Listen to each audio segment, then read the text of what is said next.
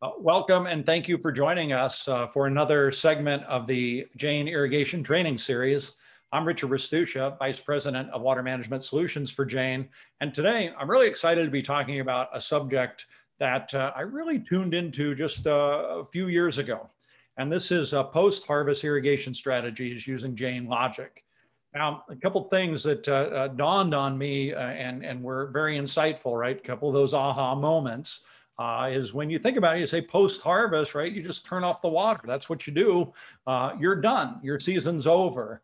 And, uh, and I've actually learned, uh, thanks to Connor and people like Connor, that that's not necessarily the best way to uh, uh, treat your trees, treat your plants. There's other strategies that you can use.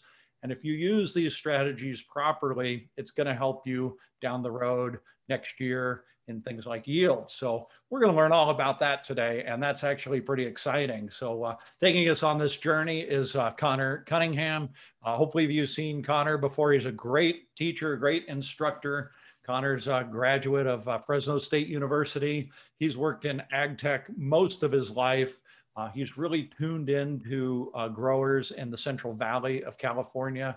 He works with our water management services group as well actually giving real-time weekly recommendations to growers in the Central Valley as to what they should be doing with their water. Uh, it's been a tremendous year so far, Connor. I can't believe we're already uh, at harvest time for uh, almonds, and uh, you guys have uh, had, had had quite a great year. Uh, how's it been going? Yeah, yeah, it's been interesting for our, our almond growers as we're moving into this harvest time here in the Central Valley. Obviously, our friends up north a little bit behind us, but yeah, it's been interesting to uh, you know move through this this time because it's it's been hey you know pound water pound water pound water because it's been super hot. Oh, but now we need to start cutting back a little bit because certain varietals are ready to. So it's been we talked about this in our testimonials where we said it's fun to learn about these challenges as they arise and continue to become more familiar with the ranches that we're working on. So it's been a great experience and uh, it's been great to be able to work with the growers, look at the data, and start to employ some of what we're going to be talking about today. Well, you know, Connor, I uh, I've had I've been fortunate enough to talk and interview some of your customers too, and uh, right, this is really where the uh, where, where, it's really important. How do they feel about it? And uh, the ones I've talked to have just been thrilled, uh, not only for the uh, recommendations and what they believe the results are going to be very positive, but also just the uh, uh, the camaraderie, uh, team building, uh, this uh, putting a couple heads together, and you know solving problems has been a really positive part for for them too. So congratulations and great job your Thank whole you. team. Thank you. Yeah, yeah. No, it's as they say, teamwork makes the dream work, and we have an awesome team here at Jain. I I was actually just telling my boss about this the other day. I, I Jeff Tool, I said, you know, I really enjoy the people that I work with. And it's kind of like they say, you know, if you feel good, then you work good. And it's, it's just a really great environment. And, and I, I, it seems like it's extended to the people that we work with. And that's, that's a great compliment to have. Yeah, no, absolutely. So, all right, we're going to talk about um, uh, not just post-harvest irrigation strategies today, but how to use some ag technology uh, for irrigation to do this uh, really well. So uh, excited to get started with that. I just want to remind everybody that I've got the chat and the Q&A open. So if you have some questions for Connor as we go along, put them in the chat or the question uh, area, and I will uh, deliver those to Connor uh, when it's appropriate. So anyway, thanks again, Connor, for joining us today. Yeah, thank you so much. As always, I really appreciate the opportunity to be here and to talk through a lot of the topics that we discuss. And like you had said, this is a really important topic. I did not grow up in ag, and I think any of us that have been here listening to me talk knows that I did not grow up in ag. I've been around it my whole life, but didn't grow up in it. And so as I started my professional life being involved with ag and doing research and working with different growers, I learned just how important this post harvest time is. Like you said, once harvest is done doesn't mean that the season's done. We still have just a little bit more work to do. We got that final push because it's an excuse me, it's an incredibly crucial time for the crops as they get ready for next season. So today in the webinar, we're going to be talking through just some of the common uh, permanent crops here in the Central Valley. Not all of know that we're going to be omitting some, but we're just going to be hyper focused here for time's sake. And then we're going to also talk a little bit about some of the strategies that we can employ to make sure that we have a good crop for the coming season. So yes, like Richard said, the chat's open. So feel free to throw some in there if you have them. And we're very excited to have you here with us today.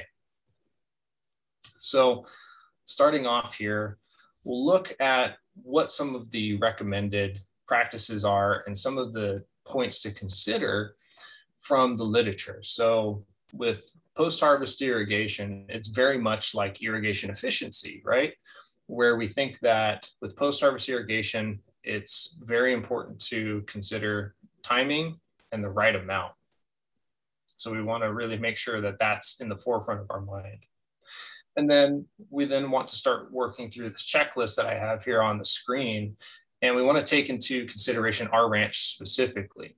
And so I know that these webinars are also produced in a podcast format. So if you're tuning in, if you're listening in at home, as they say, uh, I'll go through this list really quick. And then I do suggest coming back so that way you can see some of the visual visuals that go along with this.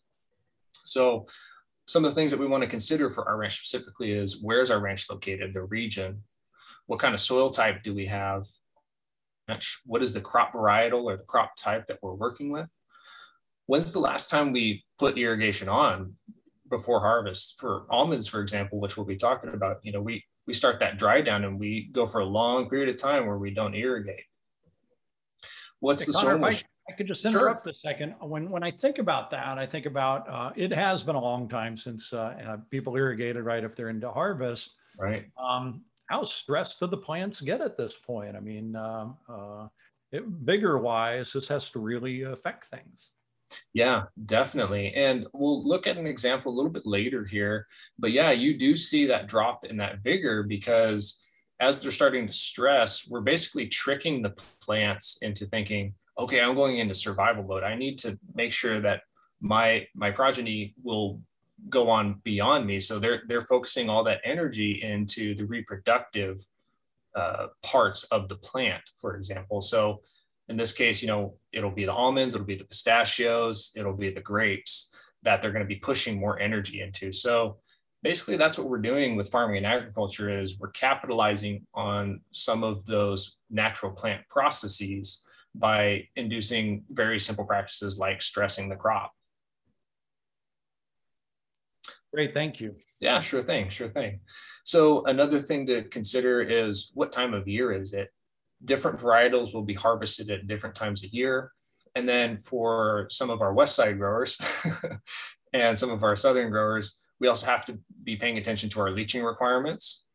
And then also any sort of pest pressures that we need to be aware of at this time of year. You know, if we if we're putting on irrigation too soon, and for example, if almonds aren't swept up off the orchard floor yet, we can induce various different types of pest pressures out there that we don't necessarily want.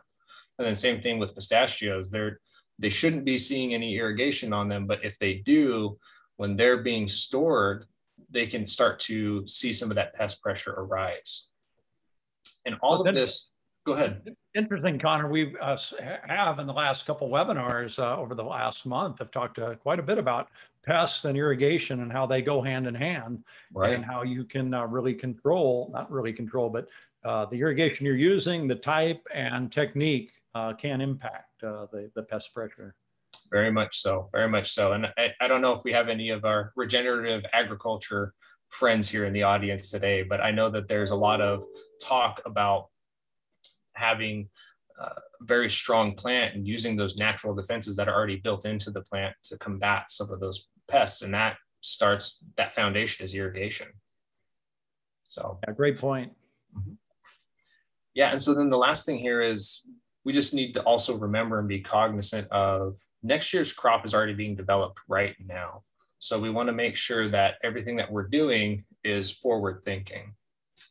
So we're going to look at a few of the common crops, like I mentioned. So again, if we're not hitting a crop that you're working with, don't worry. Feel free to contact me afterwards, and I'd be more than happy to walk through any of this with you, with your crop specifically. But we're going to be talking in the scope of almonds, pistachios, and then grapes. So let's go ahead and move first to the almonds. And we'll be looking at that here.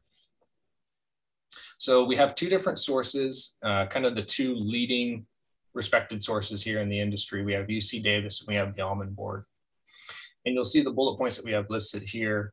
And it's, it's important to remember that we, we try really hard to manage our crop, but sometimes we experience stress in our orchards prior to that harvest time, prior to that dry down. And it's important to remember that any sort of stress that we might experience in our orchards leading up to that dry down and that harvest time needs to be accounted for during this time, during that post harvest time. So, as we start looking at putting on different irrigation and any sort of amendments, we want to keep that in mind because, again, the trees are developing the crop for next season. So, right now, the trees are putting, even during harvest time, even during that dry down time, the trees are uh, putting metabolic energy towards developing and storing those carbohydrates and developing those buds for next season at this point. And then we also want to consider too, how long is that time frame for us to have that post-harvest irrigation? And that'll be the same across every single one of these crops. But for almonds, for example, because they require a lot of irrigation water here on this post-harvest time, here in the Central Valley in the Fresno area, we have a very long post-harvest window where we can be putting all this water back on. You can see how much water is saying 12 to 15 inches during this time. Putting all that water on, we have a really long window of time to do that, which that door swings both ways. It's great that we have all this time to put this water back on, but we also have a really long time of, of hot weather where we can we, we can still experience some of that stress. So we want to be cognizant of that balance of putting that water back on, but not, you know, putting all of it on at once and then experiencing some stress too soon before the trees shut down. And then lastly, you know, there's this point here with the almond board. These trees, after they've been dried down, they've been very dry for a long time. Those trees are going to be ready, very, very ready for that water to be put back on. So you may want to think and consider about putting on a little bit more water than what you would normally think to put, just because as soon as that water goes on, it's going to be gone. Those trees are going to drink it up right away.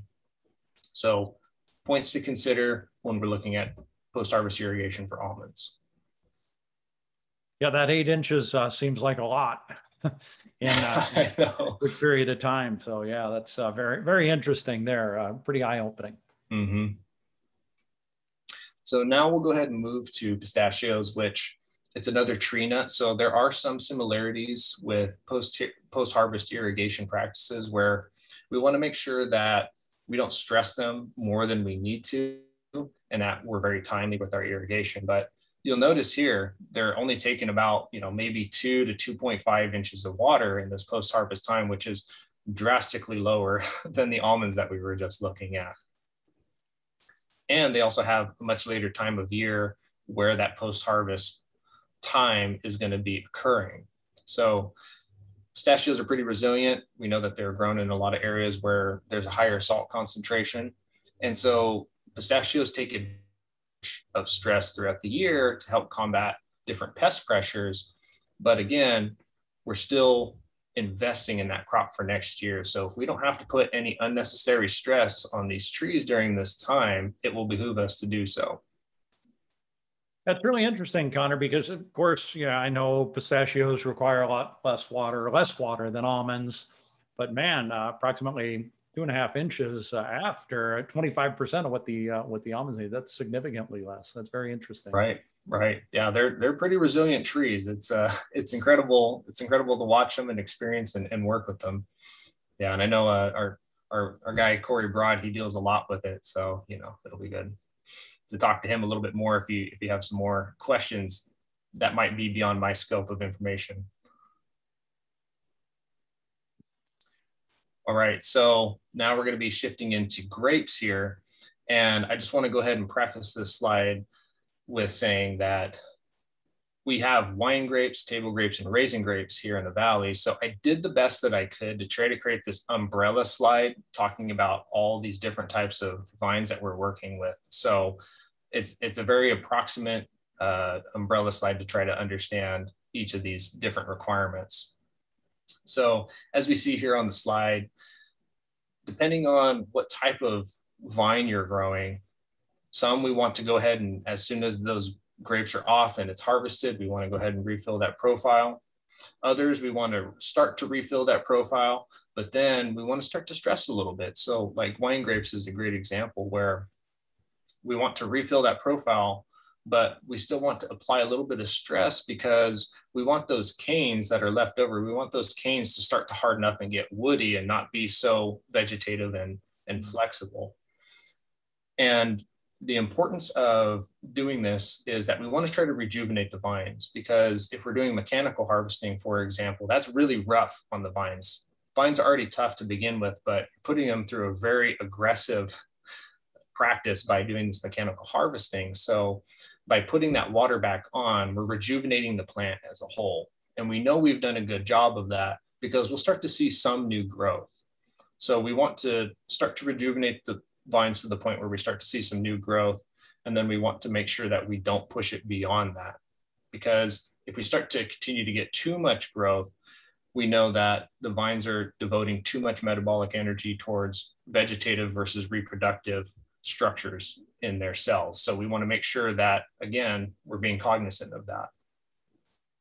And so you can see, you know, wine grapes about four inches, and then table grape varieties were about four to five inches of water applied at this time of year, or at the, excuse me, the post-harvest time of year. And so I actually uh, put an example in the slideshow here. Uh, I, I grew a vine in my backyard. I was under the impression that it was going to be a Thompson seedless, but it was not. this is the two-year-old vine that I have in my backyard. I was expecting to see, you know, a green grape cluster form, but it actually ended up being some sort of red variety. So I have no idea what type of grapes I have. but so just uh, mislabeled at the nursery. I guess so. I guess so. And um, but it was great because I'm more of a red guy, and uh, so they they were ready very early. So I already pulled the the very small grape cluster that I had off, and uh, let the water dry down a little bit because I was just dumping water on it, trying to get size on those grapes.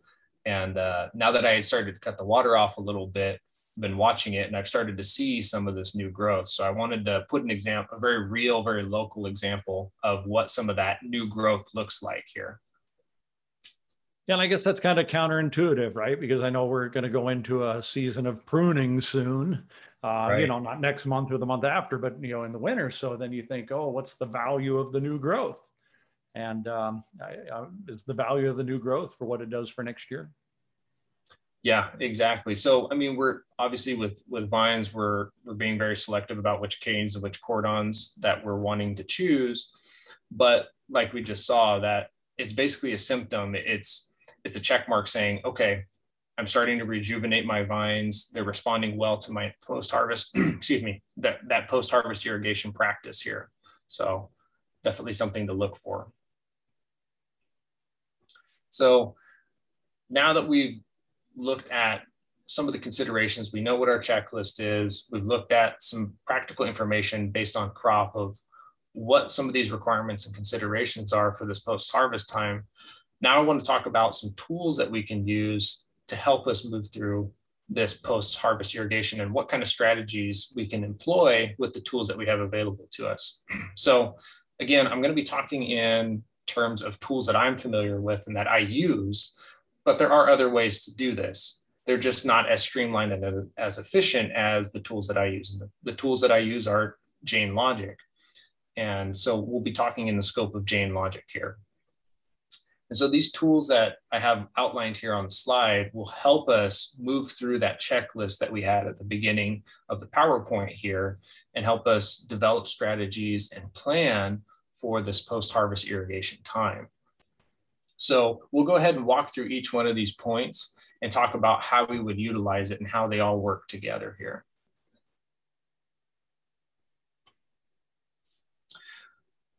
Oops, excuse me.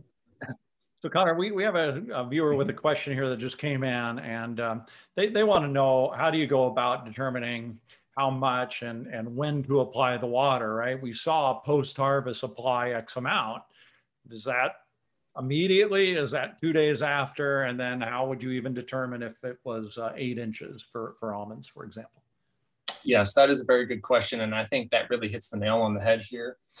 It's really important to consider when and how much to apply. We want to make sure that we don't disrupt our harvest trying to get that water back on. But on the other side of that, we also don't want to stress the plants more than we need to. So having access to tools like this and data and information like what we're going to be going through, especially in a really easy to use format like Jain Logic, can really help us figure, excuse me, answer some of these questions as we're going through this planning time right now.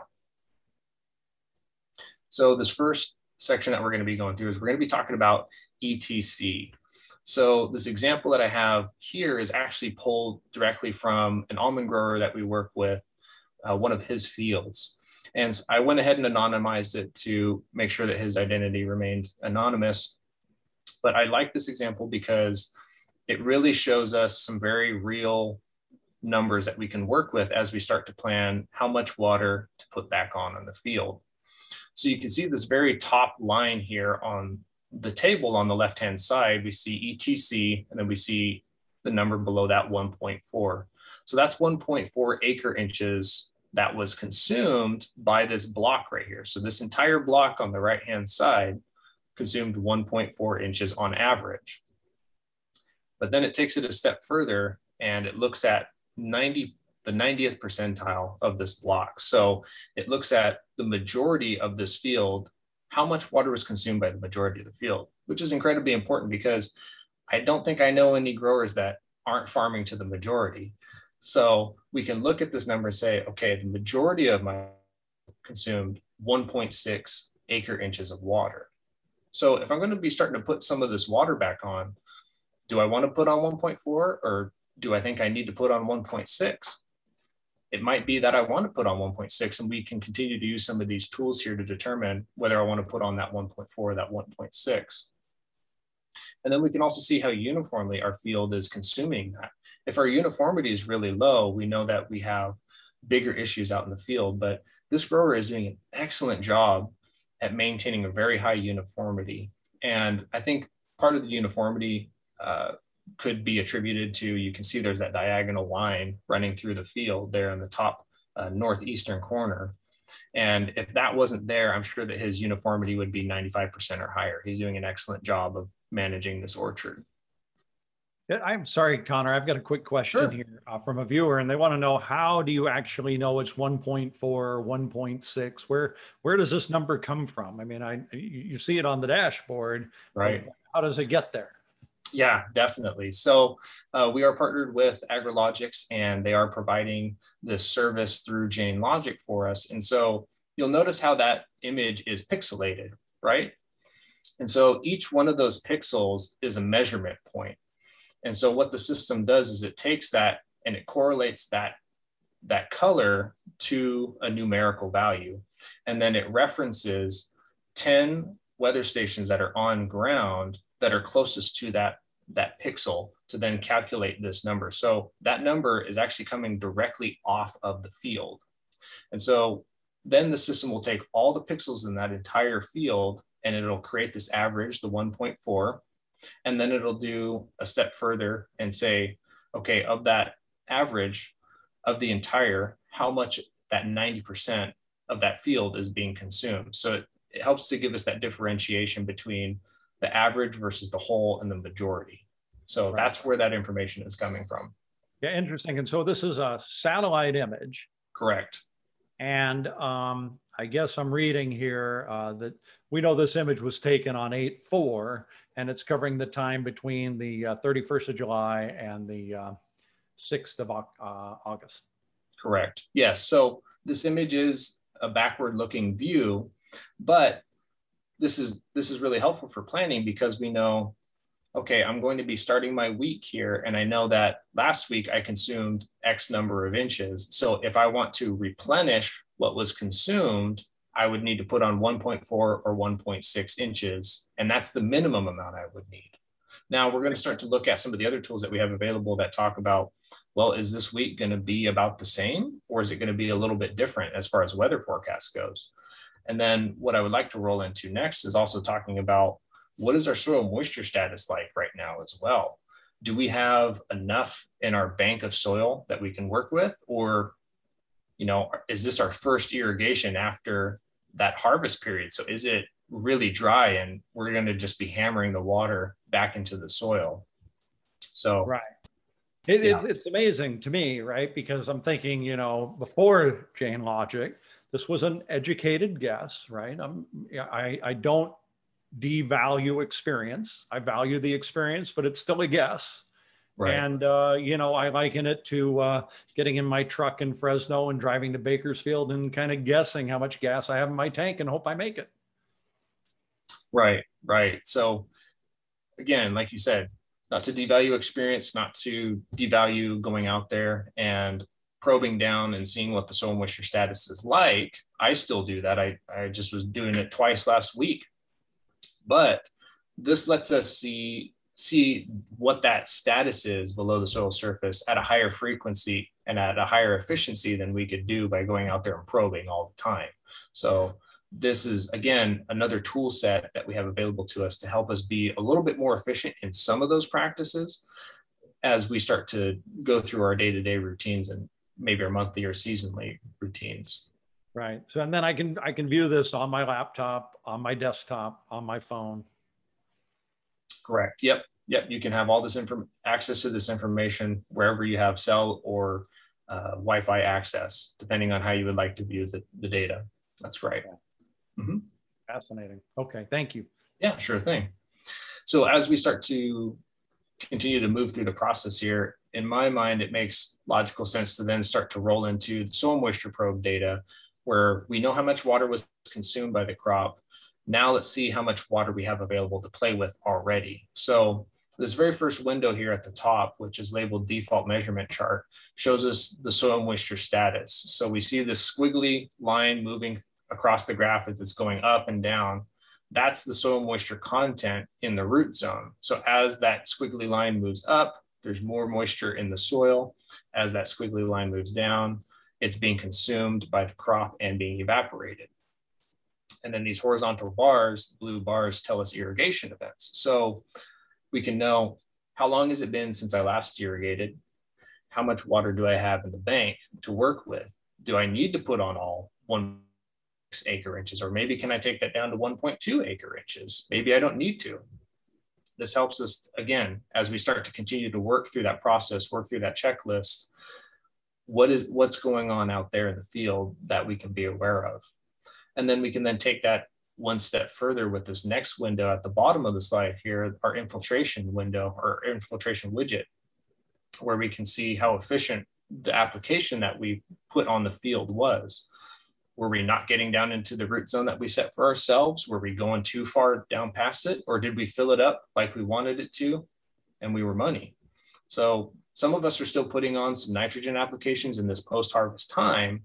And if you're putting on those nitrogen applications and you see that blue line go down and it's just shooting past your root zone, you're throwing your nutrients out the bottom and your plant's not gaining access to that. So it's helpful for us to be able to see this infiltration data to know, am I putting it on in the right amount of time and not pushing it down past the bottom? Is 24 hours too much? Should I take that back down to 18 or am I good to do 24 hours and then do shots of 11 after that? Yeah, it's pretty interesting. It's it's uh, there's science here, right? Very scientific in the calculations, and this actually gives you that view below the soil line that uh, um, most people haven't had before. This is really great. Yes, exactly, exactly. And again, it's it's all of these data points are measurements and data that growers have been working with for decades. It's just now in a much more easier and efficient format than maybe like a paper trail or doing it once every week. It, it gives you access to more frequent data that people work with all the time. And then so now that we know the water that was consumed, we know what our soil moisture status is, now we can start thinking about what might be the upcoming demand and what has our crop response been. So we have the two forecasts here, these, these two windows on the left-hand side, and then we have our, our crop response on the right-hand side. So this helps us to plan a little bit saying, I kind of alluded to it a little bit earlier. Okay, I, I, I know that I need to put on 1.6 acre inches of water. Is the demand this week going to be about the same as last week? Is it going to be more? is it going to be less? So if it's going to be more, maybe I want to put on 1.8 acre inches of water instead of the 1.6. Or if it's going to be less, maybe I'll wait a little bit longer before I start to put on that irrigation and I'll only put on 1.2. So again, just tools that help us as we start to work through our planning. And so we have access to our ET data. What's that forecast for the consumption supposed to be? And then we have the max temperature, the min temperature, humidity, all important data points that tell us about what the environment's going to be that we're going to be working with. And then as we start to move through this, we then have our crop vigor here that lets us know what our crop response is. So obviously our vigor has been dropping during this post the harvest and post harvest period. And then we should start to see that come back up right here again, right before we reach senescence or when the trees and the vines go to sleep for the year.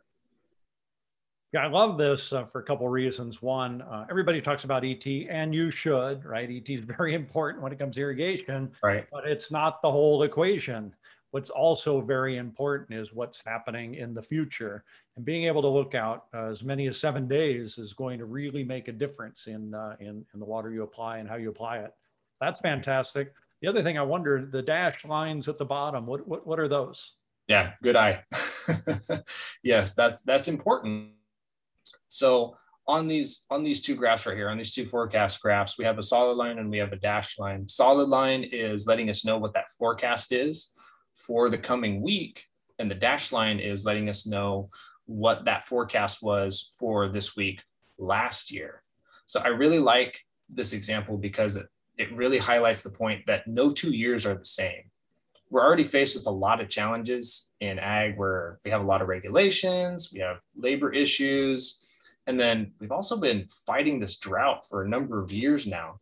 So being able to see what this year was like compared to last year really helps. And it makes us a lot more agile in our reaction and in our practices. So that way we can maybe get ahead of some of these challenges in the field before instead of the way that we did it before. So that way we can try to save money at the end of the year and at the end of the season a very real world example I'll give you is uh, I don't know if it's just because I've been working with WMS or or not, but I've just noticed that it, it's felt like it's been very very windy, hmm. and I was uh, reaching out to a couple of growers that I work with and said, "Hey, I think it's been super windy this year," and they said, "Yeah, it's been super windy this year. Uh, we have not been able to spray like we normally would." So by being aware of this and having access to this data, they could have pivoted and adjusted their practices to say, okay, well, if we can't spray, well, maybe we can broadcast, maybe we act instead, whatever that might be, to try to work around these issues instead of saying, oh, crud, I can't spray today. Now my guys don't have anything to do, or they have to go and do something else when we were supposed to get this on, so on and so forth. And so there's that potential, that risk to be losing out on some money because you weren't able to do what you normally would have just because you weren't aware of it. Yeah. Yeah, and Connor, I've been around a lot of creative people, but uh, growers, when there's water issues, are some of the most creative, uh, smart people uh, that that you want to ever meet. So it's that's very interesting. And we're just looking, you know, we were talking about being hot, right, mm-hmm. before we started, and you look at this uh, ET. You know, if I just look at the the the dash line, six days, you know, a little over an inch of uh, ET uh, last year, closer to two inches this year. My God, what a mm-hmm. change! Mm-hmm yeah. Mm-hmm. Yeah, exactly. It's it's been super hot. And again because of the wind and because of the heat our et demand has been higher at certain points. And then also you can look at the max temp too. Look at that difference the consecutive above 100 105 compared to you know we had some high 90s and then it started to rise back up and kind of had this stair stepping instead of this consistent hot temperature. It's a very different growing environment year to year. Right? Heat and um, heat, heat and wind this year. Uh, tough, tough combination. So, um, Connor, this is a lot of information, right? This is a lot to take in. Um, if I need help with this, if I want to talk further about uh, what what what you're talking about today and postseason harvest, um, can I do that? Definitely, we would be more than happy to talk with anybody. this is actually one of the reasons why our water management services exists. Not only are we coming along growers as trusted advisors, but we're also helping to show how we can start to incorporate data like this into the routines and the practices normally on a farm. So this is really helpful for growers to start working with. And as we're looking at right here, all this data shows that no two years are the same. And then also on top of that too, all this data is just information that growers have been getting and working with for decades. So it's just presented in a slightly different way and it's easier to work with. So, you know, along with the weekly recommendations, growers have been benefiting from working with us and learning how to interpret the data and how to work with the data on a day-to-day basis. Yeah, which is just great. And anytime I've thought about learning a sport or you know doing something like that, uh, I do it better when I have a coach, right? Uh, somebody right. who can help me along. Uh, it just speeds the process in which I uh, uh, improve or get better or learn. Right, right, exactly. Yep. Co- coaching is a great analogy there. Yes. Mm-hmm. So in conclusion here, I just wanted to throw my uh, contact information up. So if anybody is interested in talking a little bit more about some of the materials or points that we discussed today, or if you'd like to learn a little bit more about some of the tools that I was uh, mentioning here at the end, feel free to reach out to me. And then if the water management services sounds like something that you'd be interested in, uh, feel free to reach out to me about that and I can help get you connected and set up and started with that program. Uh, like Richard said, a lot of the growers that we've been working with have been very happy and have received a lot of benefits from working with this program. And we're happy to continue to expand what we call our WMS family of growers. And we'd be more than happy to have you join us. So Connor, coming to uh, post uh, harvest time and into the winter, um, is it too early to be starting uh, uh water management services?